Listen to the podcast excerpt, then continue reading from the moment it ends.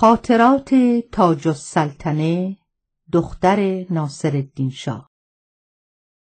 تاریخ حالات ایام زندگانی خانم تاج و سلطنه که به خط خودشان به قید تحریر در آورده اند از روی اصل نسخه استنساخ می شود.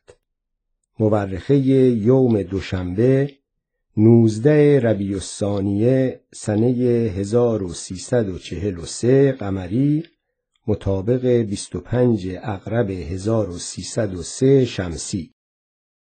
این خانم دختر مرحوم ناصرالدین شاه قاجار است.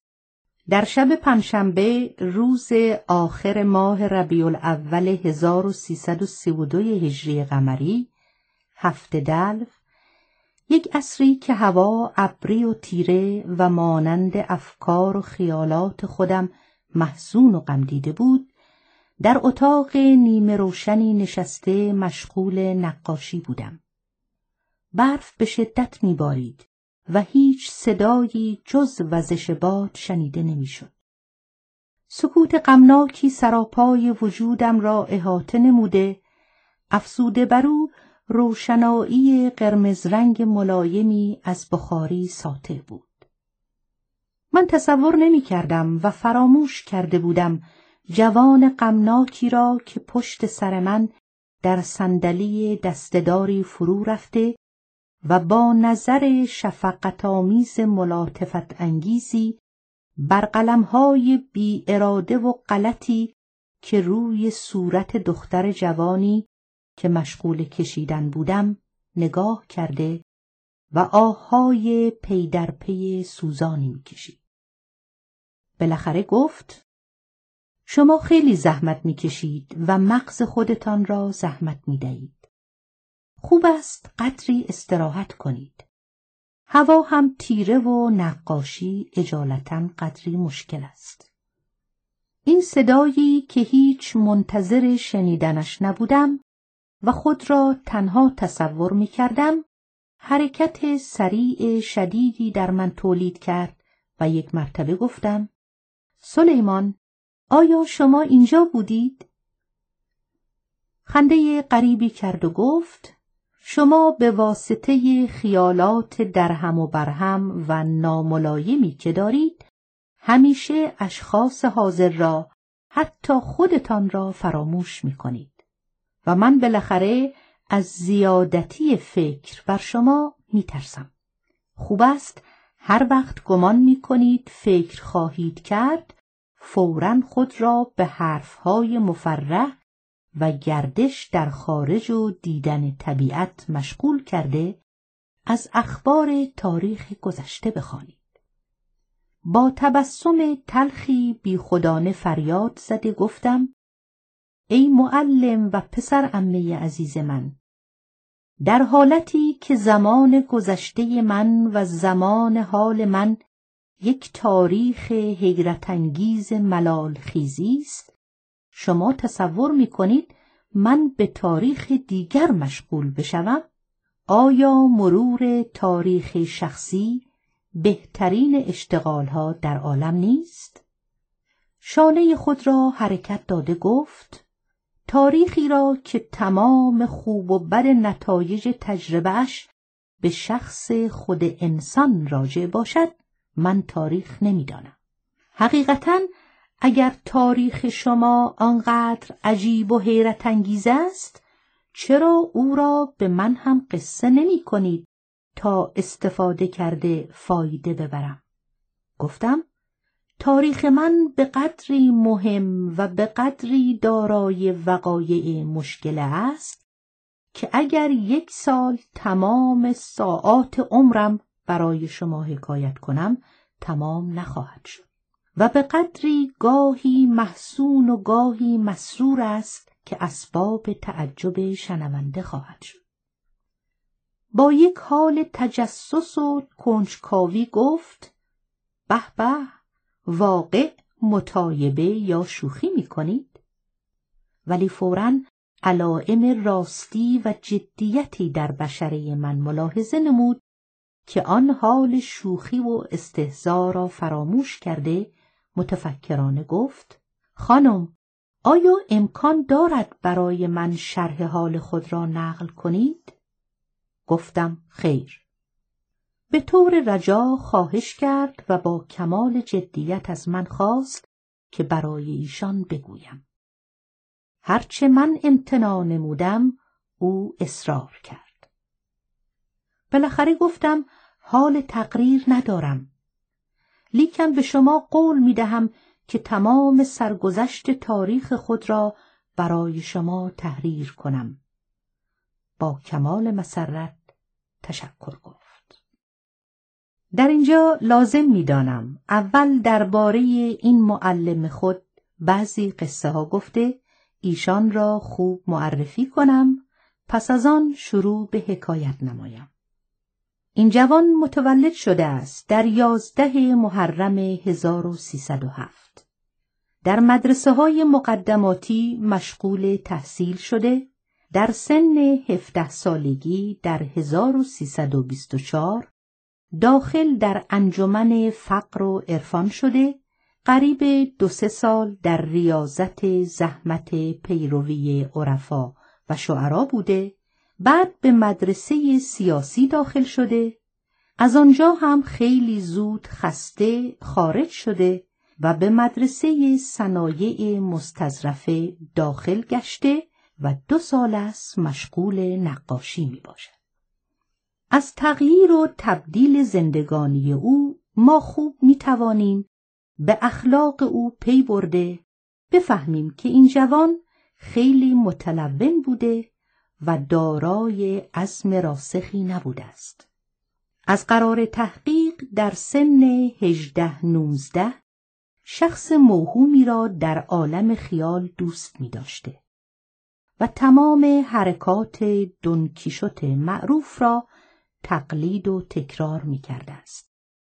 بالاخره به آن معشوقه موهوم رسیده و آن معشوقه درباره این عاشق مجنون خودش بی‌وفایی کرده، پس از زحمات زیادی که به این جوان وارد می آورد بالاخره مسافرت کرده، این معلم عزیز آرتیست مرا به هجران دچار می نماید. در اخلاق او به قدر کفایت گفتم، حالا قدری از شمایل او گفتگو کنم. صورت دلچسب نجیب مطبوعی با چشمهای درشت سیاه دارد. بشره متفکر و غمناک، گونه‌ها فرو رفته، رنگ چهره تقریباً زرد، دماغی مانند منقار عقاب. و در دیدن او همیشه من به خاطر می آورم زمانی که تاریخ فرانسه را می خواندم. در آنجا از فامیل پرنس دوکنده هر وقت مذاکره میشد دماغهای آنها را به منقار عقاب تشبیه می نمودند. خیلی ملایم و آرام، با زیر دستان متواضع و فروتن، با همسالان داخل در عرفان خیلی خوشمشرب، عاقل. این است صورت و سیرت معلم من. حال سرگذشت و تاریخ زندگانی خود را شروع می نمایم و این جوان عجیب را ابدی ممنون می سازم و در ضمن مروری به گذشته خود نموده زحمات خود را و نیکبختی و سعادت خود را به خاطر می آورم. من در اواخر سال 1301 هجری قمری در سرای سلطنتی متولد شدم. مادرم از فامیل خودم و دختر عموی پدرم بود. وقتی متولد شدم او خیلی جوان و خوش صورت و دارای صفات حمیده بوده است.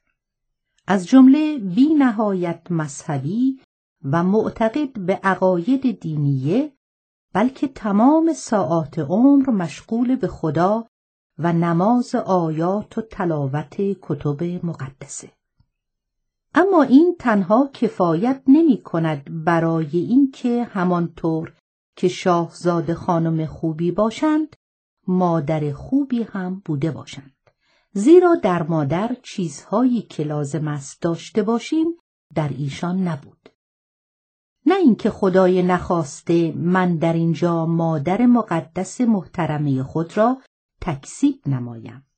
نه، ایشان صاحب تقصیر نبودند، بلکه عادات و اخلاق مملکتی را باید در اینجا ملامت نمایم که راه سعادت را به روی تمام زنها مسدود نموده و این بیچارگان را در منتهای جهل و بی اطلاعی نگاه داشتند و تمام عیوب و مفاسد اخلاقیه به واسطه عدم علم و اطلاع زنها در این مملکت تولید و نشر داده شده است.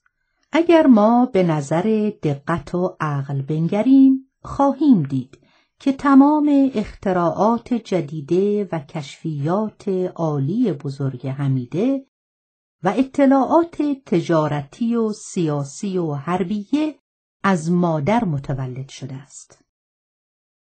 زیرا تمام اشخاصی که مؤسس کارهای بزرگ تاریخی بودند، اولاد مادرهایی بودند که در ظل حمایت و توجه مادران با علم و پدران تجدد پرور با اطلاع پرورش یافته و به این واسطه در صنایع و اختراعات پیش قدم و به عالم تمدن خدمتگزار واقعی بودند. همینطور جنگجویان حقیقی و استقلال طلبان واقعی و آزادی خواهان صمیمی از مادر متولد شدند و تحت تربیت مادران قابل نشو و نما بودند. مثل اینکه طایفه اسپارت با کمال سبوعیت و وحشیگری به قدری اولادان خوب و جنگجو تربیت می‌نمودند که سالها استقلال خود را محفوظ و پایتخت یونان آتن را خراب و ویران نمودند. از جمله پسری از جنگ مراجعت کرده و به مادرش میگوید شمشیر من کوتاه است. مادرش با کمال ملایمت به او میگوید عزیز من، قدمی جلوتر بگذار. و دیگر در ابتدای استقلال روم از اهالی گل به رومانیان حمله برده و جنگ عظیمی نمودند. پس از مدتی کار به صلح انجامید و برای استحکام صلح از طایفه رومانی گرو خواسته چندین نفر را به رسم گرو دادند. از جمله دختری بود که موقع استنطاق از بعضی مسائل پلیتیکیه که به عقیده آن دختر گفتنش باعث تخریب و عدم استقلال رومانها بود، زبان خود را جویده و نصف نمود و به روی سلطان انداخت و خود را به رودخانه افکنده با زحمتی به طایفه خود رساند. آری، مادر خوب است که مربی اخلاق است. مادر با علم است که دارای اولاد با افتخار است. و باز همین مادرها هستند که امروز ما را دچار یک نوع بدبختی و غفلت استقلال شکنانه‌ای نموده در اسفل السافلین دچار و سرگردان نمودند و به کلی آن احساسات وطن پرستانه و آن جدیت تجدد پرورانه با شرفانه را از بدو طفولیت می‌راندند و جز خورد و خواب و اخلاق بد و تن پروری چیزی به ما نیاموختند. فرق است میان آن که یارش دربر با آن که دو چشم انتظارش بردر. فرق است بین آنچه در طفولیت به شخص القا بشود تا آنکه پس از فرا گرفتن خرافات و حرکات نالایق در عین شباب خدا را این نموده تقلید از همسایگان نماید. هرچند انسان عاقل باشد، امکان پذیر نیست چیزهایی که در طفولیت تحصیل نموده از خود دور کند و اگر هم بخواهد همرنگ جماعت بشود، صورت است، سیرت نیست. پس اول باب سعادت از مادر به روی اولاد گشوده شود و بدبختانه این باب سعادت به روی من مسدود بود و تمام بدبختی‌های عظیم دوره عمرم از اینجا شروع شد. دایی از اواسط الناس برای من معین شد. دده و ننه هم از همان قسم. و این دده مخصوصاً باید سیاه باشد. زیرا بزرگی و بزرگواری آن عصر منوط به این بود که بندگانی که خدا ابداً فرق نگذاشته الا تغییر جلد و اگر به نظر انصاف بنگریم در درگاه پروردگار سیاه و سفیدی منظور نیست، بیچاره ها را اسیر و ذلیل نموده و اسباب بزرگی و احتشام خود قرار داده و زرخرید گویند. مثل بهائم این بیچاره ها را با پول بیع و شرا نمایند. و چون سرای سلطنتی بود و مادر من در این حرم سرا محترم بود و پدر مادر من چند سال به حکومت کرمان و بلوچستان مفتخر و سرفراز بود، بدین جهت از این دده ها، بنده ها و زرخرید ها در منزل ما به وفور بود.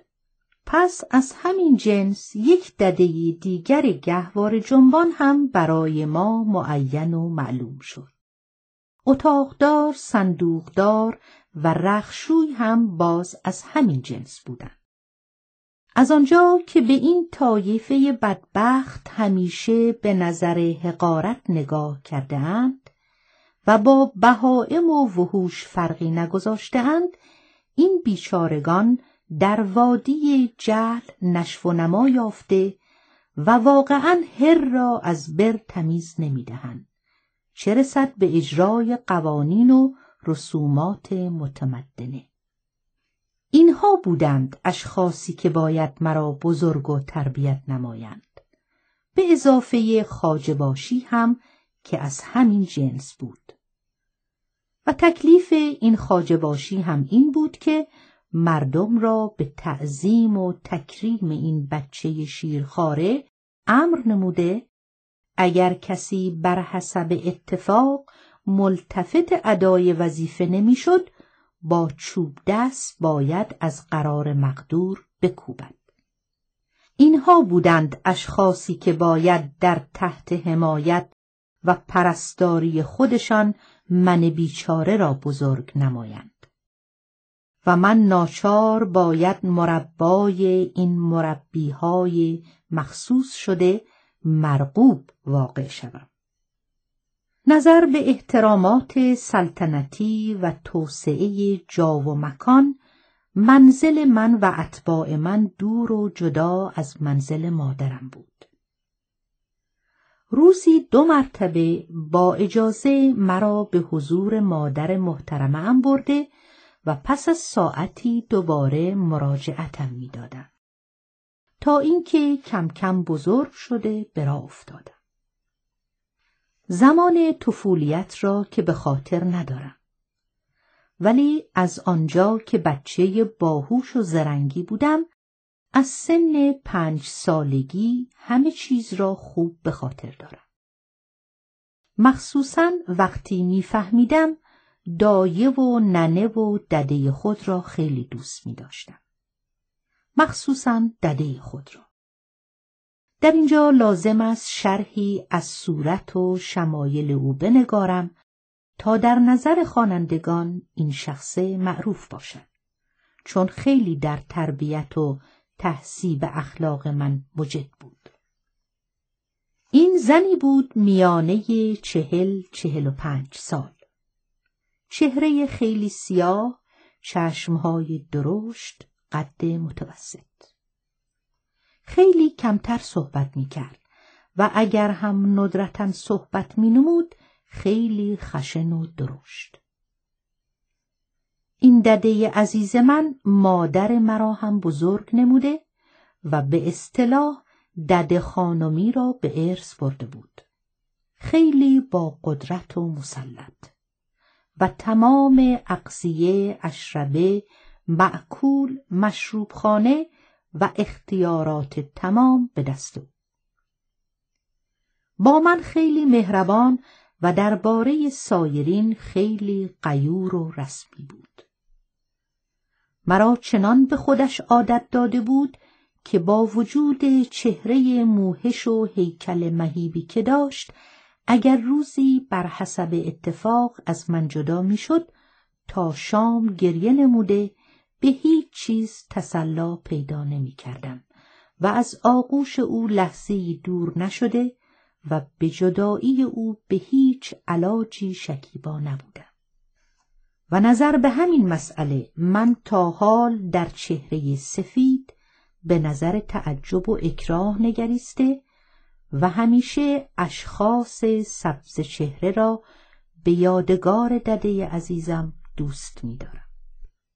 نظر به انس و علاقی که بین من و دده خانم موجود بود، به کلی از مادر عزیز محترمه خود کناره گرفته و اگر او میخواست مرا در آغوش گرفته ببوسد، گریه و فغانم بلند میشد و فوراً دوان دوان خود را به آغوش دده عزیز میکشندم و همیشه در جیب و دستهای سیاه پر اعصاب او تجسس مینمودم و او همیشه به من تقدیم مینمود یک قسم شیرینی معکولی که بی اندازه دوست می داشتم و خیلی میل داشتم به لهجه او صحبت نموده و تمام عادات و حرکات او را پیرو باشم.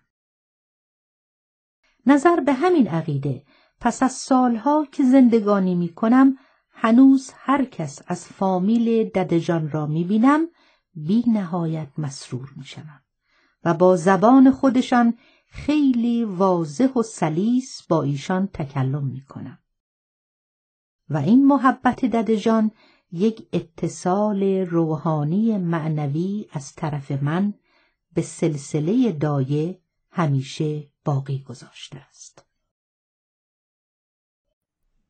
معلم من، تعجب نکنید از اینکه تمام عادات و اخلاق زمان طفولیت خود را برای شما می نویسم، چون به شما قول دادم که شرح زندگانی خود را کاملا بنویسم، این است که از هیچ یک از دقایق او غفلت نورزیده تمام را مجبور به نوشتن هستم. اما ای کاش می توانستم تمام این محبت‌هایی را که نسبت به دده خود داشتم و در اینجا شرح می دهم نسبت به مادر مقدسه خود داشته و در عوض یک سیاه غیرقابل از مادر خود قصه می نمودم. افسوس که خیالات فاسد و اختراعات غلط و بزرگی‌ها، ابهت‌ها و هنرفروشی‌های بیجا شیرینی محبت مادر و زمان طفولیت را به کام من تلخ و بدبختانه از آغوش مادر قابل پرستش دور و جدایم ساخته و من نمیتوانم برخلاف واقع بنویسم.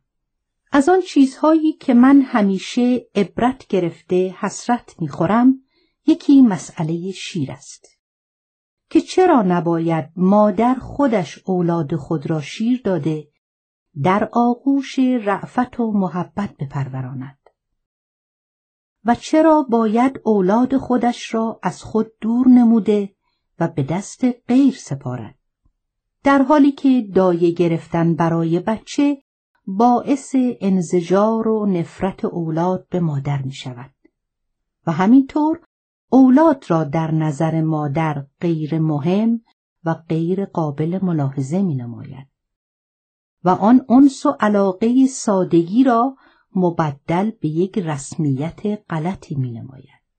همینطور که من بیچاره در بدو طفولیت خود را از محبت مشتعله مادری بر کنار یافته و به کلی در مقام رسمیت دیدم.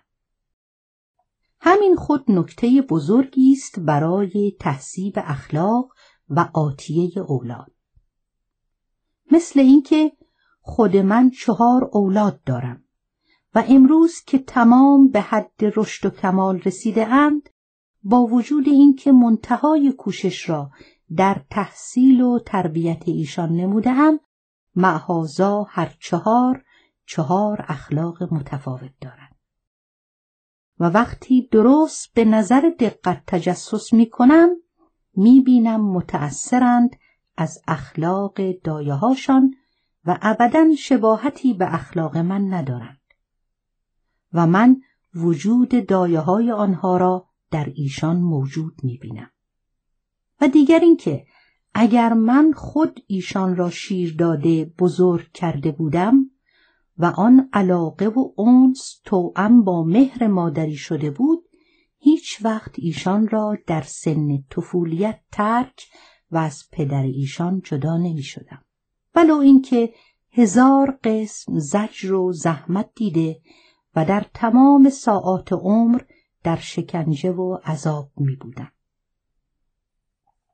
اگر ما درست به نظر دقت بنگریم، اول فریضه هر مادری است که تنپروری را کنار گذاشته اولاد خود را از خود دور و جدا نسازد و باعث خرابی یک خانواده و یک عمر اولادش نشود و بزرگی‌های ظاهری را بر چیزهای طبیعی و معنوی ترجیح ندهد و خود و اولادش را بدبخت نخواهد.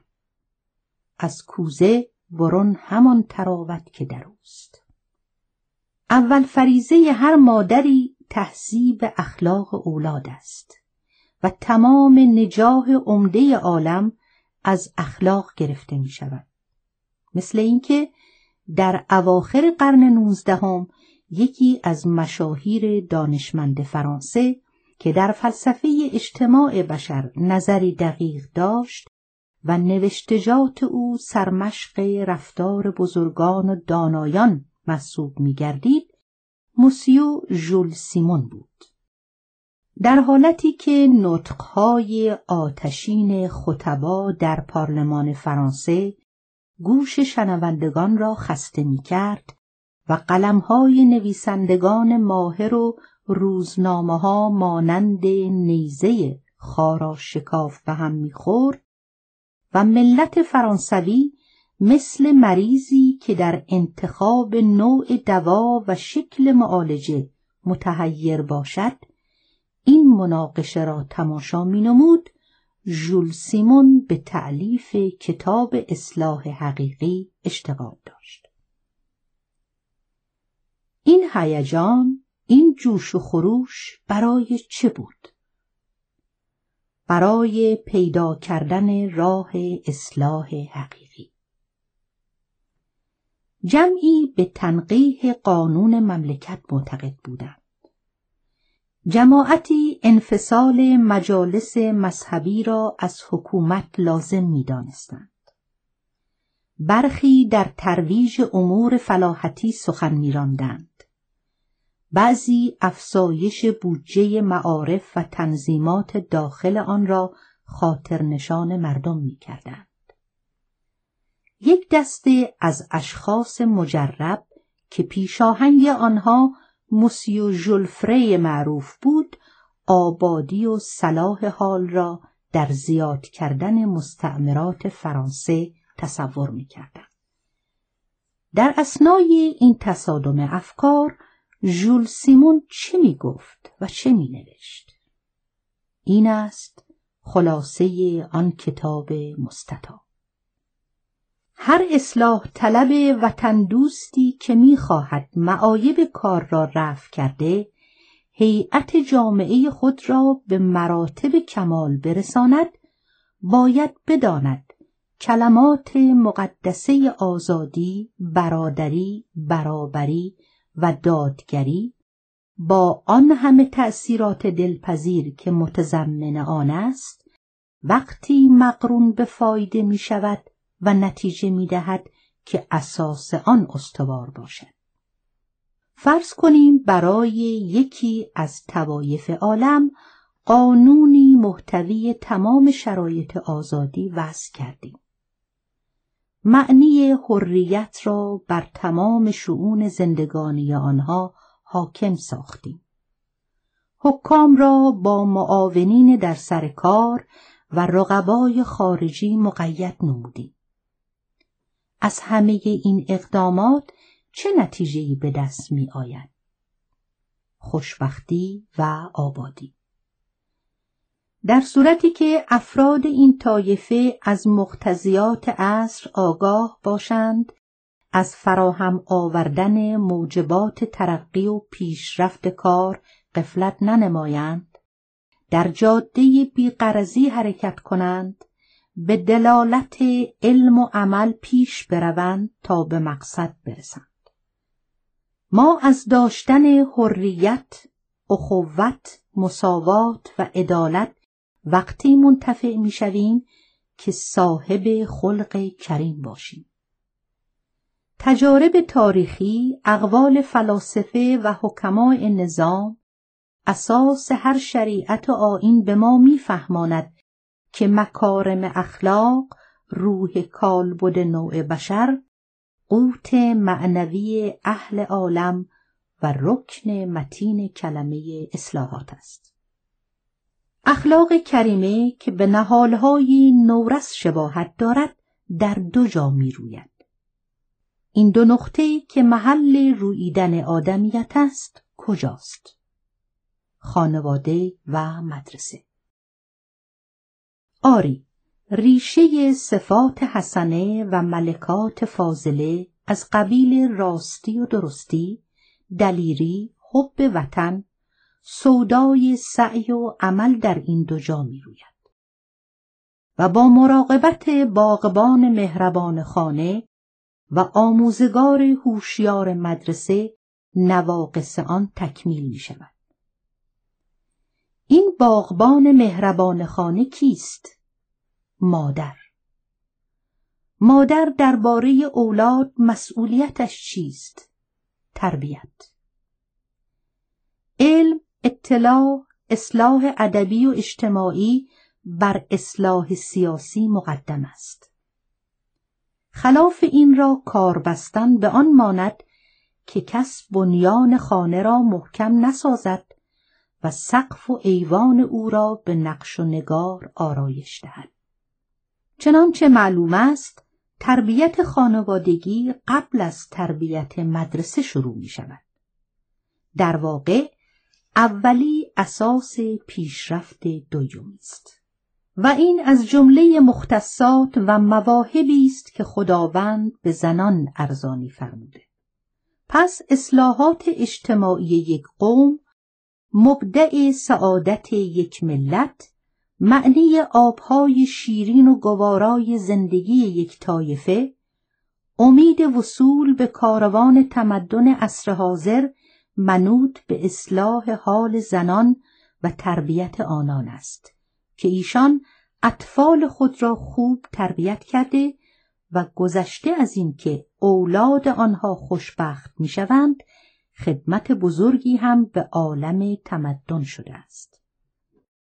معلم من، شما نباید خسته و کسل شوید از این که من گاهی از مطلب دور افتاده بعضی قصه های تاریخی ذکر می کنم. این نکات تاریخی را بدون اراده ذکر می نمایم و خیلی محزون و دلتنگ هستم که چرا همجنسهای من، یعنی زنهای ایرانی، حقوق خود را ندانسته و هیچ در صدد تکلیفات انسانی خود بر نمی آیند و به کلی عاری و باطل برای انجام هر کاری در گوشه خانه‌های خود خزیده و تمام ساعات عمر را مشغول کسب اخلاق بد هستند و به کلی از جرگه تمدن خارج گشته و در وادی بی علمی و بی اطلاعی سرگردانند. مثل اینکه اغلب خانواده ها در امروزی که به یک اندازه‌ای راه ترقی برای نصفان باز شده و می توانند دخترها را در مدارس بگذارند و آتیه آنها را به نور علم و کمال روشن نمایند، میگویند این عیب است برای ما که دختر ما به مدرسه برود. و باز در یک همچه روزی آن بیچاره ها را در مغاک هلاک و بدبختی پرورش میدهند و غفلت دارند از اینکه اینها باید مادر اولاد باشند و اولاد آنها باید تحت حمایت اینها تربیت بشوند. معلم عزیز من، اینها خانواده هایی هستند که اغلب شاید به تمامی علم را ننگ و عدم علم را افتخار می دانند. بی‌حوصله نشوید. از اینجا دوباره شروع به سرگذشت خود می نمایم. اولا لازم است شرحی از صورت و اخلاق طفولیت خود بنویسم. من خیلی باهوش و زرنگ بودم و خداوند تمام بالهای سعادت را از حیث صورت به روی من گشوده بود. موهای قهوه‌ای مجعد بلند مطبوعی داشتم. سرخ و سفید بودم با چشمهای سیاه درشت و مژه‌های بلند. دماغ خیلی با تناسب و لب و دهن خیلی کوچک با دندانهای سفید که جلوه غریبی به لبهای گلگون من میداد. در سرای سلطنتی که نقطه اجتماع زنهای منتخب شده خیلی خوشگل بود، صورتی خوشگلتر و مطبوعتر از صورت من نبود. در واقع یک بچه قشنگ قابل پرستش بودم.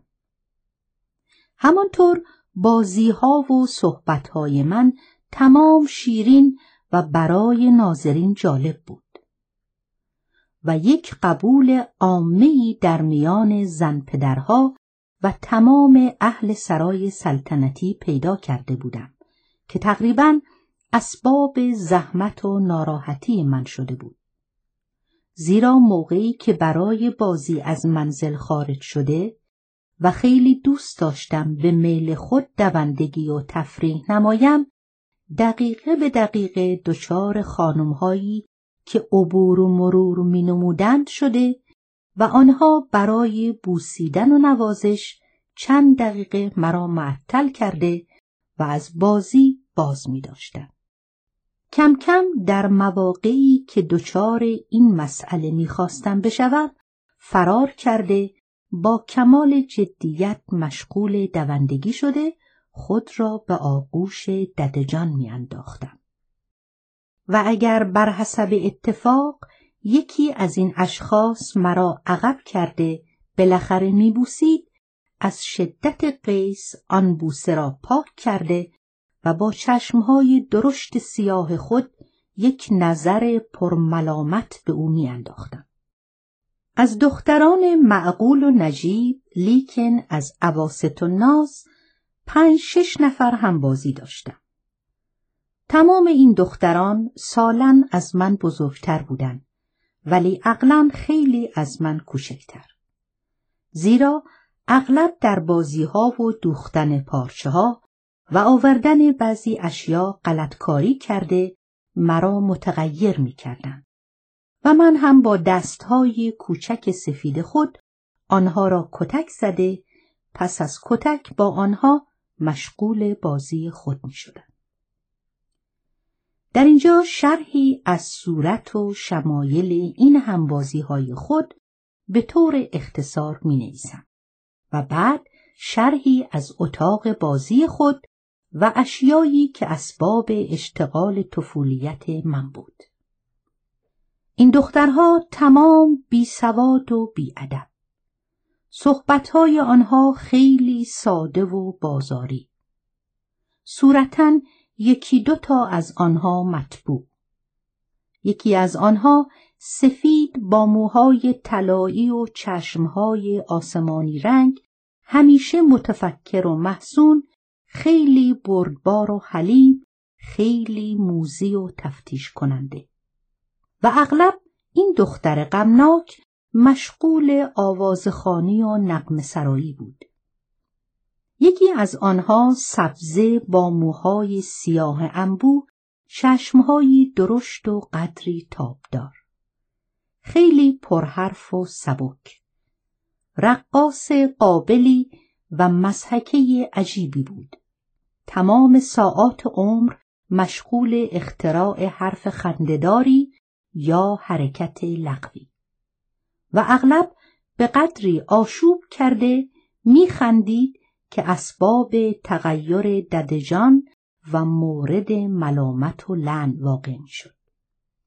سایر همبازی‌ها به همین قسم مختلف و متفاوت بودند، ولی هیچ یک قابل معاشرت یک دختر جوانی نبوده، بلکه دوری از این قسم معاشرین ضروری بود. اسباب بازی از هر قبیل، هر قسم متعدد برای من فراهم بود، لیکن عشق غریبی به موزیک داشتم و خیلی دوست داشتم تمام بازی من با پیانو و ارگ باشد. تمام روز را مشغول بازی و عصرها را حسب المعمول به حضور اعلی حضرت تاجدار پدر بزرگوار خود می رفتم و اغلب مورد تحسین و تمجید واقع می شدم و مرا نوازش می کرد و همیشه به من مرحمت می نمود. یک پول طلایی از جیب خود بیرون می آورد و مکرراً می فرمود: این دختر خوشگل است و شبیه شاهزاده های فتحعلی شاهی است. من به قدری از پدرم می ترسیدم که هر وقت چشمم به او می افتاد بی اختیار گریه می کردم و هر قدر مرا نوازش می کرد تسلا پیدا نمی کردم. چون هیچ مردی را غیر از پدرم نمی دیدم، در نظرم این شخص فوق‌العاده و قابل ترس می آمد. همیشه آن پولی که از پدرم می گرفتم با کمال ذوق و شعف برای ددجان برده با اقسام نوازش ها به او می دادم و ددجان هم مرا بوسیده وعده می کرد که یک اسباب بازی جدید برای من ابتیاع نماید. حال لازم شد شرحی از ترتیب حرمسرای پدرم و عادات و اخلاق آنها برای شما بنویسم.